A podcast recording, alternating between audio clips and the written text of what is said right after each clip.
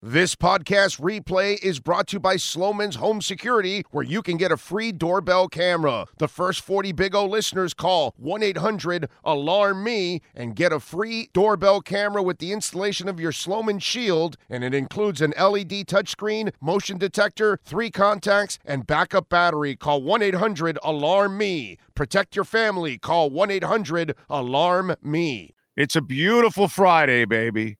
Bitcoin crossed 46 yesterday. Now it crosses 47. We're on our way to 50 now. You know, as the as the GBTC flows have gone down and the selling off is, you know, drying up. And yesterday was the second the second most um the second uh uh the second best day for ETFs in traffic.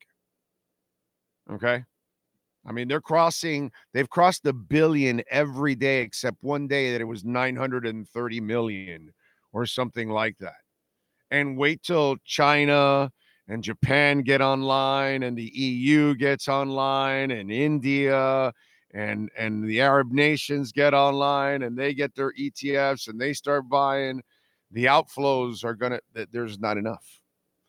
There's not enough. The supply crunch is going to happen like those of us that follow it and we're expecting it, you know, we kind of, you know, figured this stuff out. Um, the supply shock, and it's just gonna skyrocket now. So this may have been the last dip that you got. There, there could be one more because there is a a, a bankruptcy that's going on that they're trying to sell off some of their some. It's a it's a, an exchange that needs to sell off some of their crypto, and they will have some Bitcoin there too to sell. But again, I don't think the offset of that will be much compared to the outflows that are happening right now. And wait till the public, the general public, gets in on it. They're they're not even in on it. Most of the world is still not even in on it. They'll they'll get in really late, unfortunately, and they'll start buying when it's at 70 and 80,000, unfortunately. And you know, but it is what it is.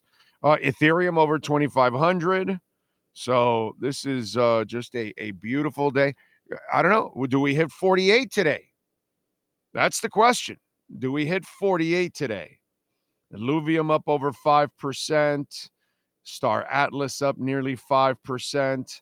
Cosmos up over 4%.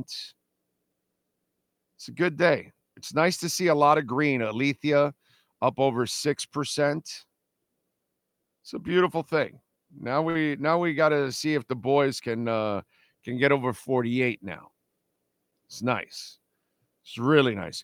Kryptonite, by the way, for those of you that took the took advantage of the dip, it's up nearly 13% today, uh, approaching six cents. So if you took advantage when it was down to four cents, 4.2 cents, 4.3, you're already you know, in the profits, baby. Neutron also up almost 6%, up to 117.